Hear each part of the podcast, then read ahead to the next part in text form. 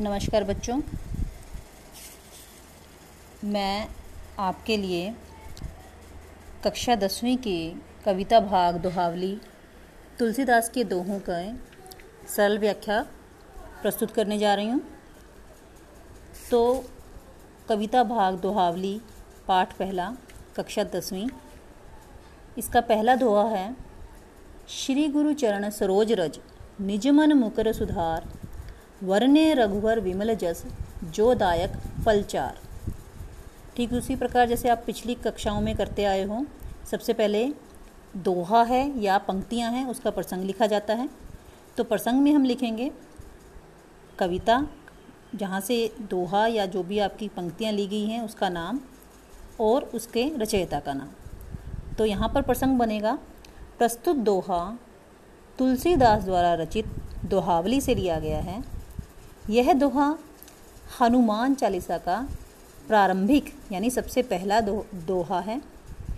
इस दोहे में गुरु की वंदना के बाद तुलसीदास जी श्री राम के पवित्र चरित्र के गुणगान करते हुए कहते हैं।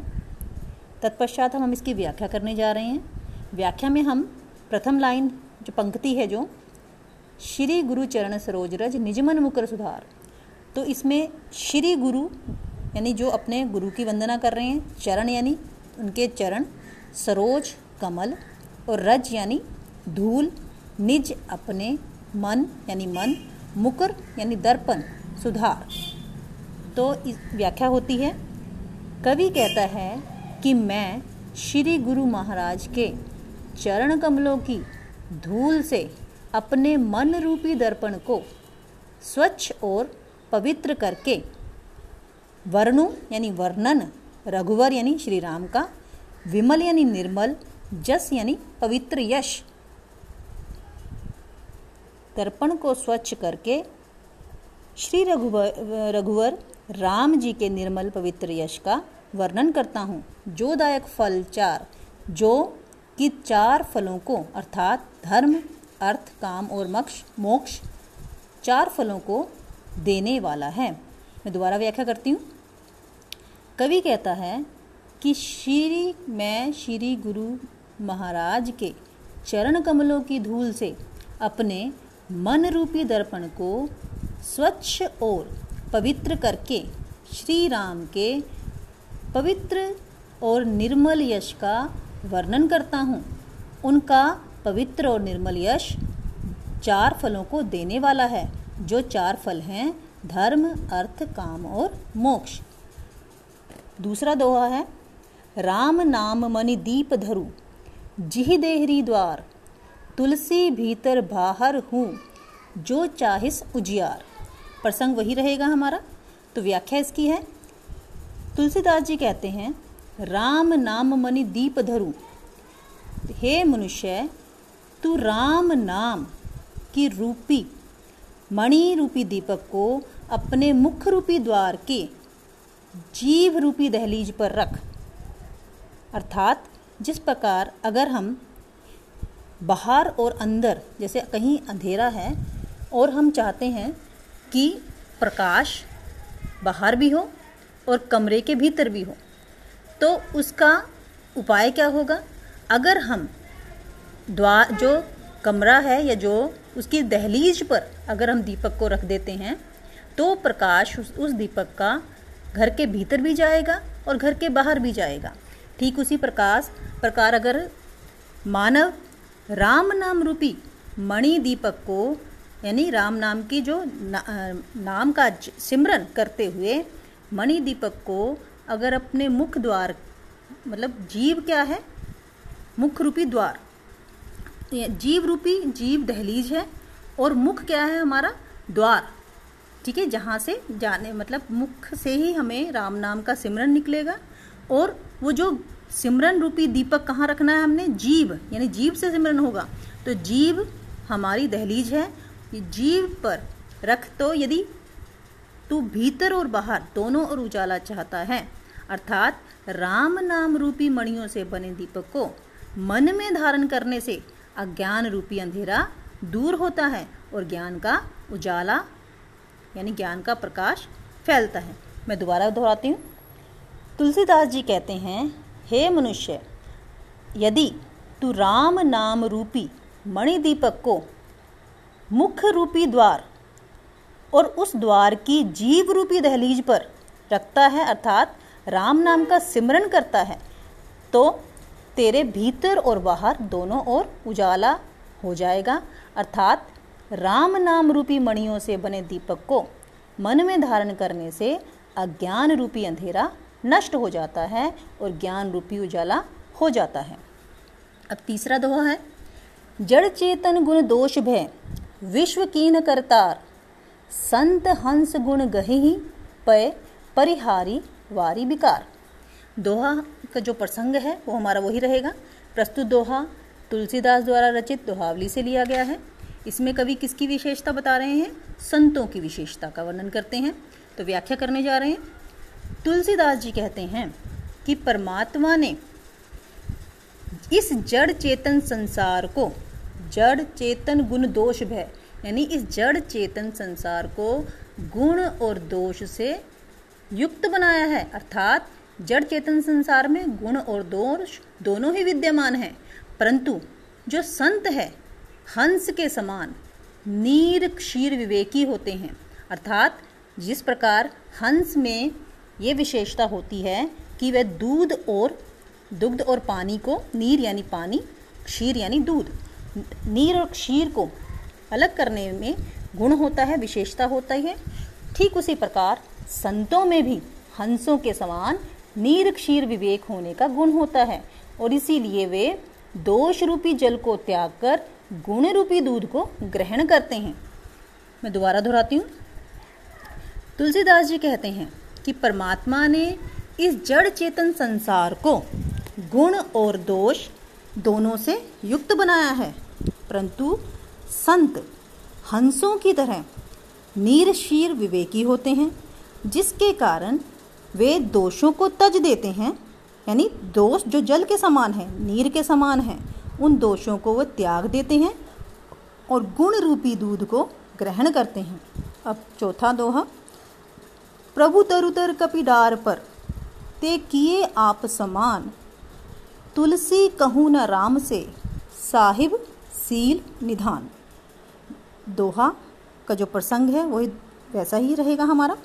व्याख्या है कवि कहता है कि प्रभु श्री राम जी ने तो वृक्षों के नीचे और बंदर वृक्षों की डालियों पर रहते थे, परंतु ऐसे बंदरों को भी उन्होंने अपने समान बना लिया। आप सभी ने रामायण देखी होगी।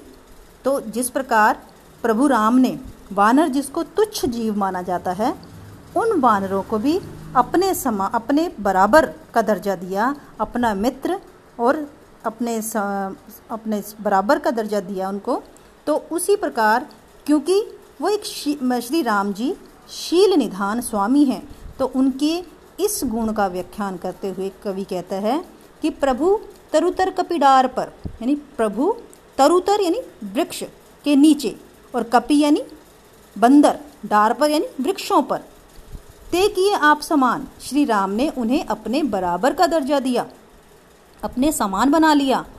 तो तुलसी कहूँ ना राम से तो तुलसीदास जी कहते हैं कि श्री राम जैसे शील निधान स्वामी अन्य किसी स्थान पर कहीं भी नहीं है। अर्थात जो छोटों को भी अपने बराबर का दर्जा देते हैं तो ऐसे शील निधान कोई और नहीं, सिर्फ़ और सिर्फ़ श्री राम है। पांचवा दोहा, तुलसी ममता राम सो, समता सब संसार राग न रोष न दोष दुख, दास भय भवपार प्रसंग उसी प्रकार। अब व्याख्या क्या है? तुलसी ममता राम सो। यानी तुलसीदास जी कहते हैं कि श्री राम से ममता रखो, यानी स्नेह प्रेम रखो। समता, यानी बराबर। सब संसार संसार के प्राणियों के प्रति समभाव, समानता का भाव रखो। राग न रोष न दोष दुख तो इससे मनुष्य राग, रोष, दोष और दुख से मुक्त हो जाता है, तथा श्री राम का दास होने के कारण इस संसार रूपी सागर से पार हो जाता है। द्वारा व्याख्या करती हूँ। तुलसीदास जी कहते हैं कि श्री राम से स्नेह रखने पर, ममता रखने से और संसार के सभी प्राणियों के प्रति समान भाव रखने से मनुष्य राग, रोष, दोष और दुख से मुक्त हो जाता है। और क्योंकि वह श्री राम का दास होता है राम से ममता रखता है, इस कारण दास भय भव पार तो वह इस भव सागर को पार करने के, इस संसार रूपी भव सागर से वो पार हो जाता है। छठा दोहा, गिरजा संत समागम सम, ना लाभ कछुआन बिन हरि कृपा न होई सो, गावे वेद पुराण। प्रसंग वही रहेगा हमारा। व्याख्या। कवि कहते हैं, इसमें शिवजी भगवान पार्वती को संतों के सम्मेलन की व्याख्या, महिमा का वर्णन करते हुए क्या कहते हैं? गिरजा यानी पार्वती माता के लिए आया है। तो शिव जी भगवान कहते हैं, हे पार्वती, संतों के साथ मिलकर बैठना, समागम यानी उनके इकट्ठी एक सभा, इकट्ठे मिलकर बैठना, समागम, संतों के साथ मिल बैठकर उनके विचार सुनने के समान, ना लाभ कछुआन के समान संसार में अन्य कुछ भी लाभकारी नहीं है। तथा बिन हर कृपा न हो सो गावे वेद पुराण। तो शिव जी क्या कहते हैं कि संत समागम भी श्री राम की कृपा के बिना नहीं मिलता, और ऐसा वेदों और पुराण में कहा गया है। दोबारा व्याख्या करती हूँ।